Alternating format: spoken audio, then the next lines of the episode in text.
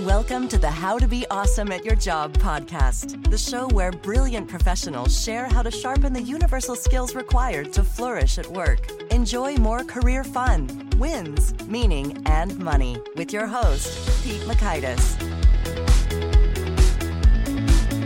Hello, and thanks so much for joining us here for episode 550 with Dr. Jennifer Goldman Wetzler. Dr. Jennifer is going to share what to do when you're trying to resolve some conflict and it's just not going anywhere. So you'll learn one, the simplest way to stop conflict from overwhelming you. Two, how to untangle the complex web of recurring conflict. And three, the smartest thing to do when a conflict goes nowhere. You can check out our show notes and transcript and links to items we've referenced over at awesomeatyourjob.com slash ep550 or in certain podcast apps, you can see them right in your show notes or episode description and tap the links. And in some, you can't. It drives me insane. My team and I have been trying to untangle that conflict, but uh, it is what it is. And um, we're going to do a couple little formatting changes. And um, that's about as good as it can be. Anyway, here's Jennifer's story. Dr. Jennifer Goldman Wetzler is founder and CEO of Alignment Strategies Group, the New York based consulting firm that counsels CEOs and their executive teams on how to optimize organizational health and growth. She's the author of Optimal Outcomes Free Yourself from Conflict at Work, at Home, and in Life, published just recently. She's also a keynote speaker at Fortune 500 companies, public institutions, and innovative fast growing startups where she inspires audiences of all kinds, including those at Google, Harvard, and TEDx, and in her popular course at Columbia. She's a former counterterrorism research fellow with the U.S. Department of Homeland Security and a graduate of Tufts University who holds a PhD in social organizational psychology from Columbia University. Huge thanks to Jennifer for sharing these insights with us, and huge thanks to our sponsors. Check them out. Big thanks to our sponsor, Acorns. Acorns makes it easy to start automatically saving and investing for your future. You don't need a lot of money or expertise to invest with Acorns. In fact, you can get started with just your spare change. Acorns recommends an expert built portfolio that fits you and your money goals, then automatically invests your money for you. NerdWallet.com, whom I love on these sorts of matters, gives Acorns a whopping 4.7 stars and says, quote, if you want to make the most of your spare change, there's no better place to do that than Acorns. Head to acorns.com slash slash awesome or download the Acorns app to start saving and investing for your future today. And we got a legal disclaimer here. It may not be representative of all clients. Tier 1 compensation provided. Compensation provides an incentive to positively promote Acorns. View important disclosures at acorns.com slash awesome. Investing involves risk, including the loss of principal. Please consider your objectives, risk tolerance, and Acorns' fees before investing. Acorns Advisors LLC, Acorns, is an SEC registered investment advisor. Brokerage services are provided to clients of Acorns by Acorn Securities LLC, member FINRA slash SIPC. For more information, visit acorns.com. Now, here's Jen. Jen, thanks for joining us here on the How to Be Awesome at Your Job podcast. Pete, thanks so much for having me. Oh, well, I'm excited to dig in. And uh, first, I understand that you hiked the Appalachian Trail. And did you do the whole thing or what's the story here? I did not do the whole thing, although that's a nice goal. I've been on many parts of it. Um, but the part that I write about in the book is four days in the New Hampshire White Mountains part of the Appalachian oh, Trail. Lovely. Cool. And so, can you tell us any key lessons learned or what inspired you to get out there? Well, what inspired me to get out there is two things. One, on the personal level, I just love being outdoors. I find connecting to nature to be very just spiritually grounding and nurturing and fun. Um, so that's that's one piece of what inspired me. And then the other piece is what I write about in the book is I was in the middle of writing the chapter on emotions when I decided to go on the trip. And I decided that what I would do was experiment with feeling each of my emotions as they arose and just noticing them and naming them, identifying them, and then seeing if I could just be with them and let them go. Mm-hmm. And that is exactly what I did. And it was a very rainy few days on the trail. And I began to notice that the emotions were really, like the Buddhists say, uh, like the weather. They came and they went, just like the rain came down heavier and then came down later, and then sometimes went away and the sun came out. Um, and so it was great learning about what it was like to really feel the emotions as they come because there were so few distractions on the trail like there are in the in the big city. Hmm. Well, so now that's intriguing right there. So, what is the implication for professionals or folks dealing with conflict that uh, that is how it works with emotions. They come and go like the weather. What does that mean for us? Well, first of all, it means you, we do not all need to go hiking on a trail for oh. four days or for, you know, even hours. yeah, fast forward. Listen to you. Right. What it means is it can be important to just pause. That might mean 30 seconds of pausing while you're on the commuter train and you look up from your phone and look out the window at the view. Um, or that might mean in the middle of switching computer applications, taking a deep breath and, you know, standing up and then sitting back down and keep keeping going. Uh, but any practice that you can do frequency is, I think, much more important than duration. So doing something like that once a day or twice a day in the morning and in the evening is very helpful for all those people out there wondering. The question I get so often is, you know, what do I do when I'm stuck in conflict and it's like the heat of the moment and I'm just so triggered and I'm so angry? One of the best practices that I know of is to, on a regular basis, pause and notice what am I feeling right now? That's all there is to do. Mm-hmm. And it can be very uncomfortable, of course, but still got to do it. Oh, Jen, we are on a great start. So then I want to hear. So you got this book, Optimal Outcomes, and I love things being optimal. Fun fact the name of my company is Optimality LLC. So tell us, what made you conclude that the world needed you to write this book, Optimal Outcomes? What's sort of like the main issue we're addressing here? Yeah. Well, first of all, I'll say I love that we both like things being optimal. I think there are strengths and limitations to that, which I can talk about. Um, but the reason why I think the world needs this book is because all of the conflict books that I know of that I've been sharing with people for years that are great all help people resolve conflict. Mm-hmm. And the problem is sometimes conflict is not resolvable. I will say that again.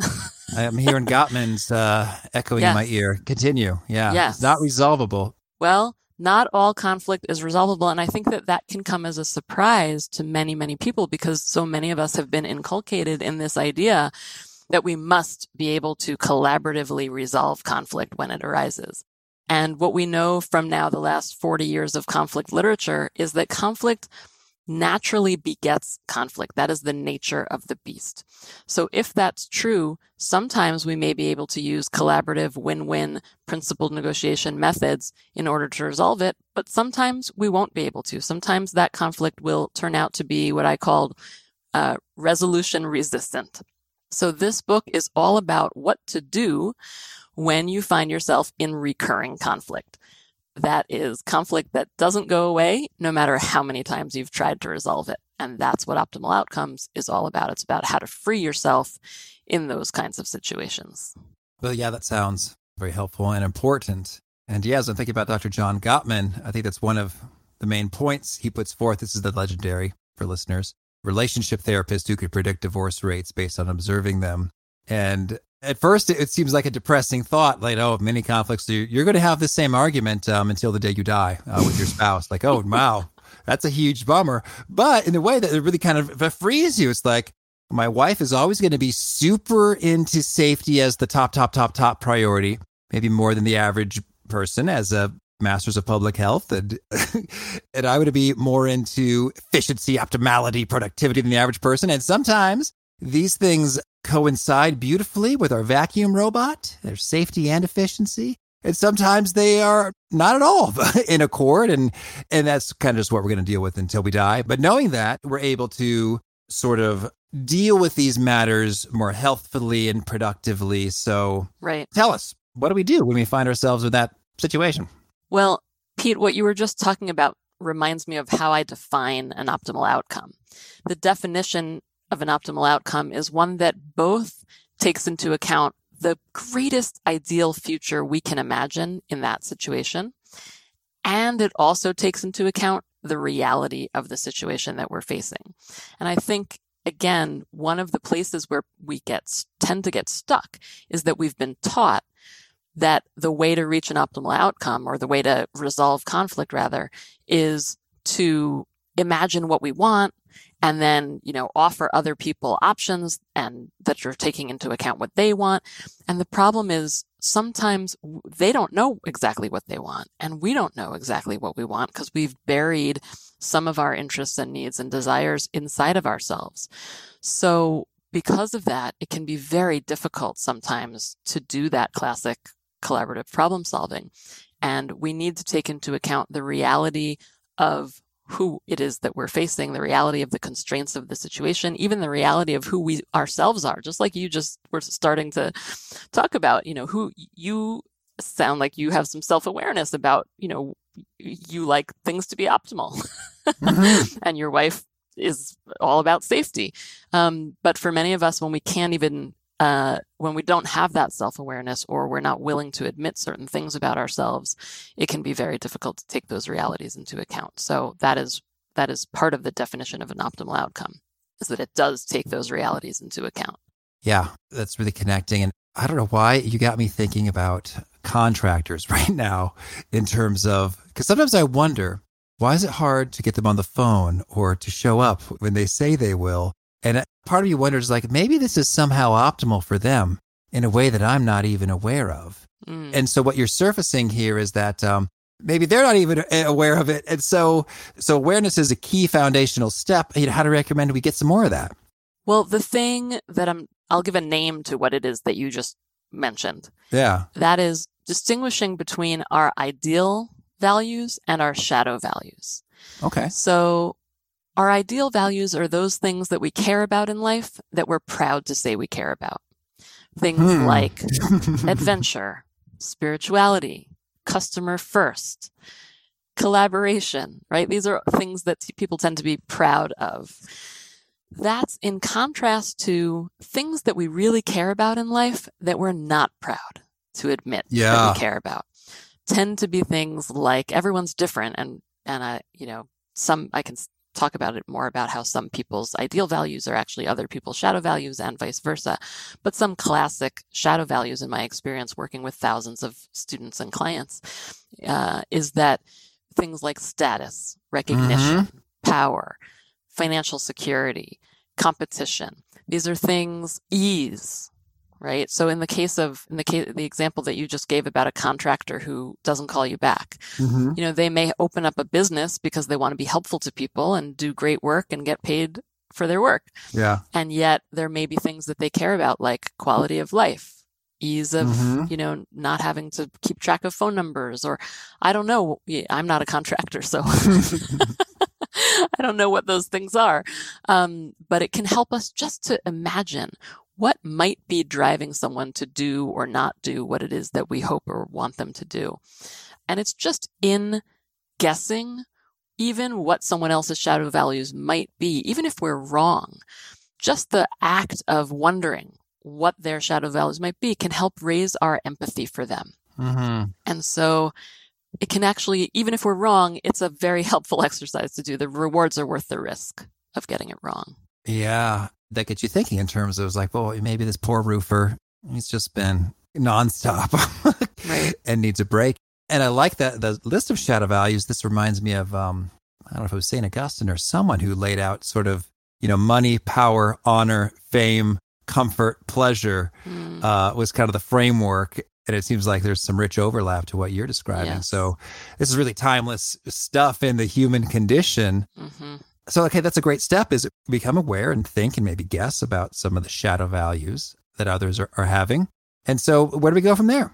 So, this is only one of eight practices that are part of the optimal outcomes method. Mm-hmm. A nice place to begin, I dove into this idea of looking at your values and other people's values. And I should say, looking at shadow values is not only about looking at other people or guessing at other people's shadow yeah. values, but obviously a really great thing to ask yourself is what might my own shadow values be that might be driving my behavior in this situation that I might not be proud of, that I've pushed down. But doing that can really, really help free you from conflict because once you realize what's been driving your behavior, you have the power to either own up to it and stop doing it or own up to it and say, you know what, this is something I'm going to own and I'm going to do it right out. So if authority is important to me and I wish it wasn't, well, maybe I need to start being more direct. Mm-hmm. And that would help in this situation where I'm confusing people because I'm trying to be so collaborative, but they don't understand what it is that I want them to do. So that's, that's values. But a great place to begin is about mapping out the conflict. So, so often when we're stuck in conflict, it can seem on the face of it like it's just a very simple situation. It's between me and you, and you're wrong and I'm right. right? And so the thing is, when we're stuck in recurring conflict, it's usually not that simple. If it were, we probably would have figured out how to get out of the situation a long time ago or how to resolve it a long time ago. So a great tool is to map it out. And in fact, people can go, if they're interested in, in an online, a very cool online mapping software, uh, or even paper and pencil, you can go to optimaloutcomesbook.com and download the paper and pencil template and also find this very cool online software uh, conflict mapping tool. Uh, so, what you do is put down on your map, first of all, the people that are obviously involved in the situation. And then your job is to add as many people to your map as you can. People who are related in the situation that you hadn't thought of before. And I not only want you to put people on your map, but also any other events, timelines, background, history, anything that has impacted the situation, and also anything that might be impacted by the situation. So people that are impacted or could be impacted by. And all of a sudden, your map starts to have some uh, texture to it. And it's amazing to me it can sometimes take people less than five minutes to sketch out a map like this. And all of a sudden, the light bulbs are going off. And people realize levers for change on that map that they had never thought about before. Hmm. Uh, it also really can help raise empathy for other people and also compassion for yourself as well. Yeah. Well, that sounds very exciting. So could you maybe give us an example of, you know, someone, they got a conflict and then they hunker down and they make the map and what sort of results from that? So I have a client who is named Bob. I write about him in the book. And he was in a very long standing conflict with the head of sales of his organization. He is the CEO of a startup tech company. And uh, they had been growing by leaps and bounds, and the salary that he had been paying to his head of sales was completely out of whack, uh, way above market rates. Uh, and he knew that he needed to lower it. But every time he tried to bring it up with Sally, the same thing happened. She would get very angry. They would start screaming at each other and they would walk away and, and shut down for weeks, sometimes months by the time he and I started working together, they had not talked to each other for a number of months. And they, that was a big problem because they needed to run the business together. So when I asked him to map out the situation at first, it was just very obvious to him, well, it's him and Sally. But a few minutes later, when I asked him to put more people on the map, what he realized is, well, the executive team is involved, and particularly the CFO who had been pressuring him to lower Sally's compensation. And then he realized he had to put his own family and his background on the map because his ideas about his father and his brother, who were these entrepreneurs, who had taught him that entrepreneurial risk taking was important, and him uh, also the way he grew up as an adult in the software field that touted uh, collaboration as you know the highest virtue had made it very difficult for him to be authoritative with Sally and be direct about what he needed and wanted from her. He also put Sally's family and background on the map and noticed that he, you know, he knew this from stories she had told him, but he realized she came from a poor family. Even though she made so much money now, she still might have fears about, you know, not having enough because of how she grew up. He also put their VC uh, venture venture capital investors on the map um, because they were also pressuring him to lower Sally's compensation, and that that um, influenced the situation. So all of a sudden, a situation that began with him thinking was just him and Sally yelling at each other on a street corner turned out to be a little more complex, and that helped him see these levers for change of people that could that could potentially be helpful, and, mm-hmm. and ways he could have more helpful behavior. Well, so then tell us what's the ending to the story? Well, the ending to the story, I will let you find out in the book. But, mm. but I will say that he was really able to see because he had been pointing his finger at her saying, why is she so greedy? She's so greedy. Why can't she just understand that for the, the sake of the business, she should take a cut of, um, you know, her salary is just completely out of whack.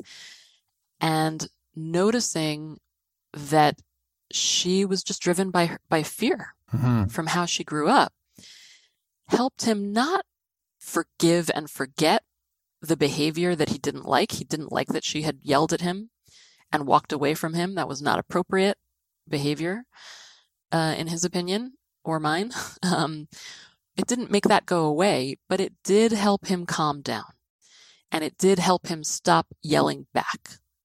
And it did enable him to actually decide to have a conversation with her.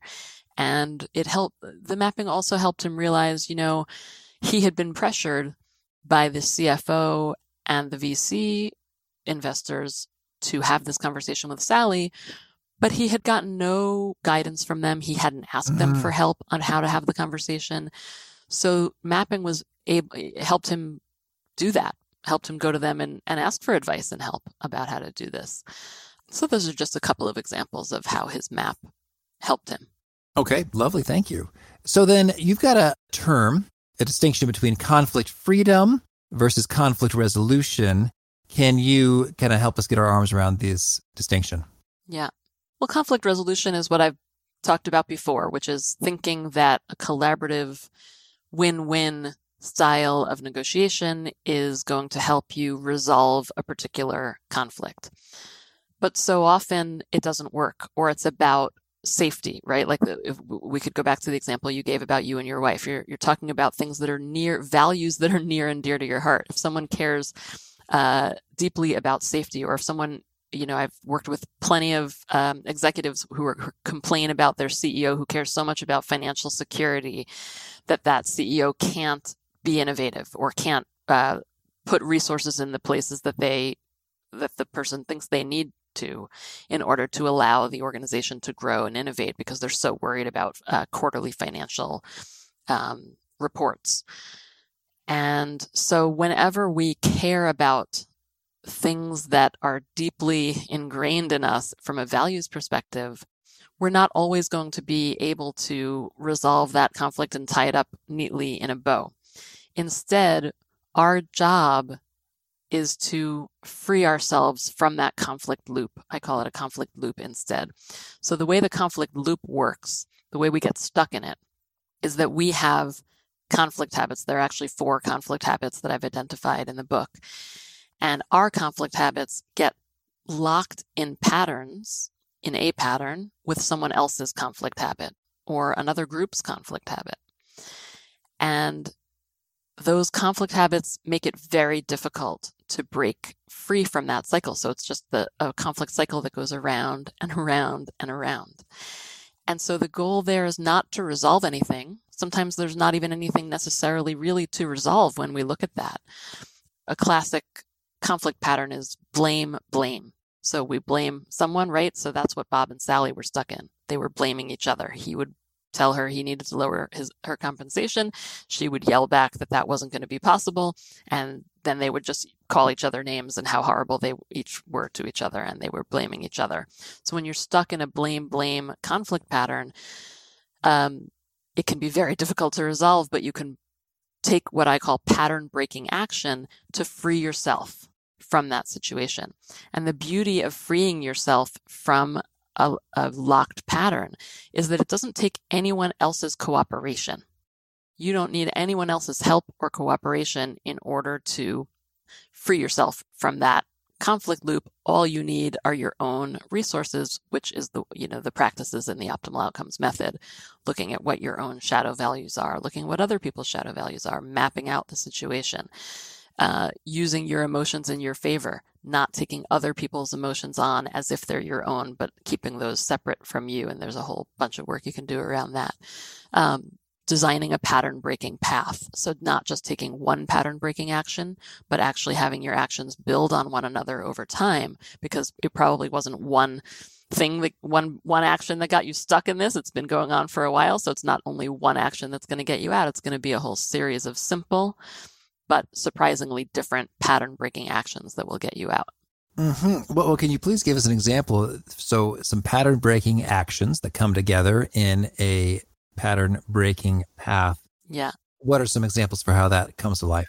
Well, the beauty of a pattern breaking action is that it's basically anything that's not what you've already been doing. Okay. So typically when we get stuck in conflict, it's because we're doing the same habitual conflict habit over and over and over again and expecting a different result.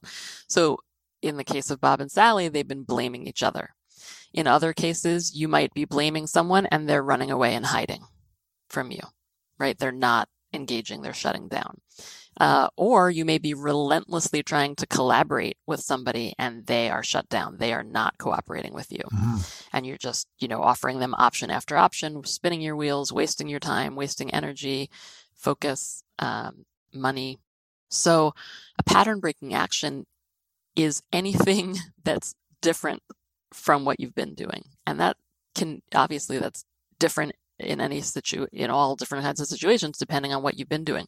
But the beauty of it is that there's like a bazillion different possibilities, right? So um, I also like to say, you know, you want your pattern breaking action to be ideally something constructive, right? So I would not advise if you've been blaming someone else, then like go, um, you know, blame yourself instead. No, that's not what I'm talking about. Mm-hmm. but what I am talking about is it could be that if you've been blaming, blaming, blaming, and you take a pause, notice the pattern that you're stuck in, and decide that you want to do something that's pattern breaking, something different, it could be you decide to kind of hang back for a little while and not do anything at all. Sometimes just pausing is a pattern breaking intervention in fact. Mm-hmm. Um, and if people want to find out what their conflict habit is, you can also go online at optimaloutcomesbook.com slash assessment and you can find the conflict habits assessment. It takes like seven minutes to take. It's totally mm-hmm. free. And so then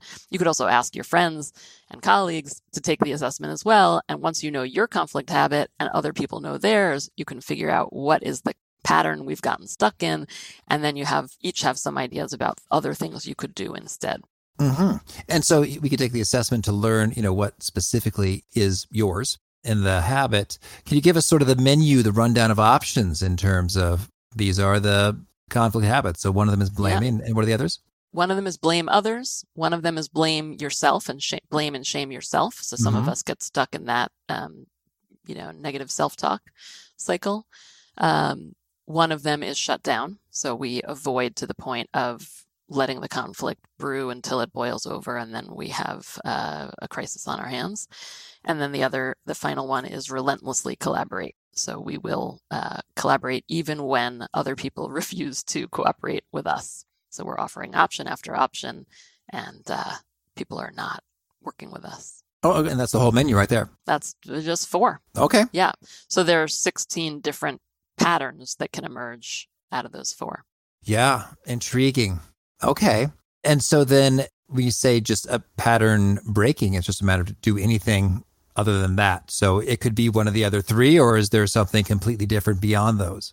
Definitely things different beyond those, mm-hmm. right? But it's very idiosyncratic. So I can't say to you, here's the thing that you must do to break the pattern because we need to know what it is that you're dealing with. So in Bob and Sally's case, um, where they had been blaming each other, Bob had to take a step back and take a break.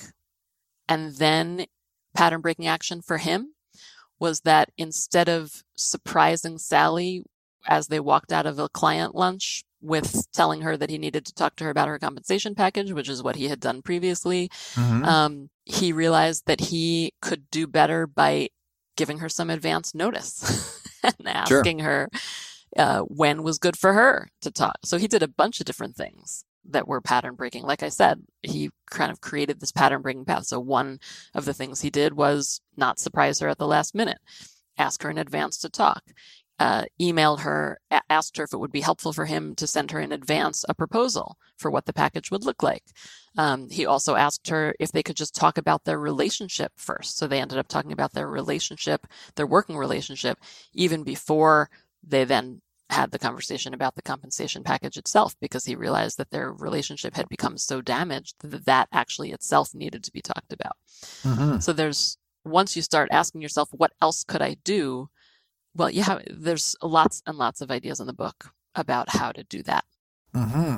Yes. And I guess I'm also thinking about, um, I found that a lot of times breakthroughs happen when you stop and really I guess, empathize, you know, walk in their shoes proverbially and get a sense of, you know what? She's probably feeling this because of this, this, this, this, this, this. And it's amazing. Like occasionally it's sort of like, I think maybe we just sort of assume we know and understand and we all understand what everybody's thinking.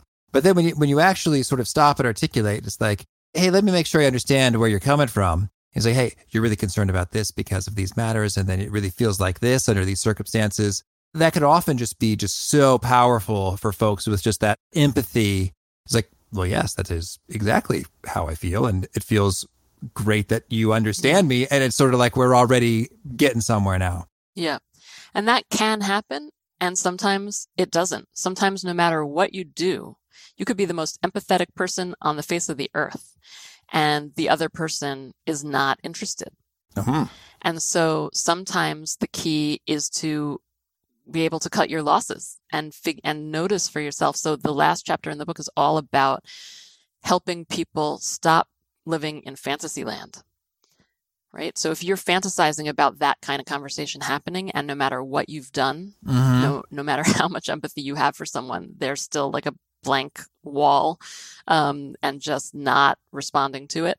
Um, it may be that that relationship is one that's not going to happen the way that you thought it was and that's a that's part of what it means to take into account the reality of who the other person is and what they need and want um, and so there's exercises in that last chapter that help you determine whether you should continue to go for that ideal future that you might have imagined mm-hmm. or whether walking away is going to be less costly to you uh, and more beneficial to you than you had originally thought so it's basically asking you to do a cost benefit analysis of what, what it looks like to stay stuck in conflict, what it might look like to walk away from the relationship or the situation completely, and also what it might look like to go for uh, to pursue that ideal future that you've imagined. And, you know, this can be very striking for many people. So I've seen people who thought that they were just going to keep on, you know, go, trying to have empathy and trying to collaborate with someone else. And then they did that practice of choosing an optimal outcome and realized that the cost that they thought they would have to pay for walking away from that relationship, whether it was a business relationship or a personal relationship or some combination of both, um, that the costs were actually not as high as they had originally thought. And I've seen the opposite happen too. People who thought that um, the costs of staying put were so high that it was going to make more sense for them to walk away realized, oh my gosh, the cost for me walking away from my mother, from my best friend, from my co-founder are so high. That's a fantasy, mm-hmm. right? I've worked with many clients who love to fantasize about walking away, but all that does is it kind of acts like a, a soothing mechanism because it makes it that you don't have to deal with what actually is going on in the moment for you. Um, but all it does is just distract you from what it is that you do have to deal with. And if you are going to stay, let's stop fantasizing about walking away and, and, and really focus on what are some pattern breaking actions I can take in this situation today. Mm-hmm. Well, this is nice. We've covered a nice little um, lineup of some of your eight groundbreaking practices. Well, well now could you give us a, a favorite quote, something you find inspiring? Yes, my mentor, Dr. Mort Deutsch, who is the father of conflict resolution, always used to tell me prevention is the best medicine. Mm-hmm. And I believe he's right. I've quoted him in the book as well. And uh, there's so many parts of life that that quote is relevant to. Oh, thank you. And how about a favorite study or experiment or a bit of research? I have many favorite experiments and research. Uh, one of them that I talk about in the book is about Dr. Wendy Wood's research on habits. And what she basically says is the best way to form new habits is to replace an old habit that you're not happy with with a new one. So rather mm-hmm. than trying to get rid of one that's not working for you, just replace it with something new. Uh, and she has a new book out uh, now as well, and and I encourage people to to go study her work. She's really a powerhouse and has done just amazing work in the habits area.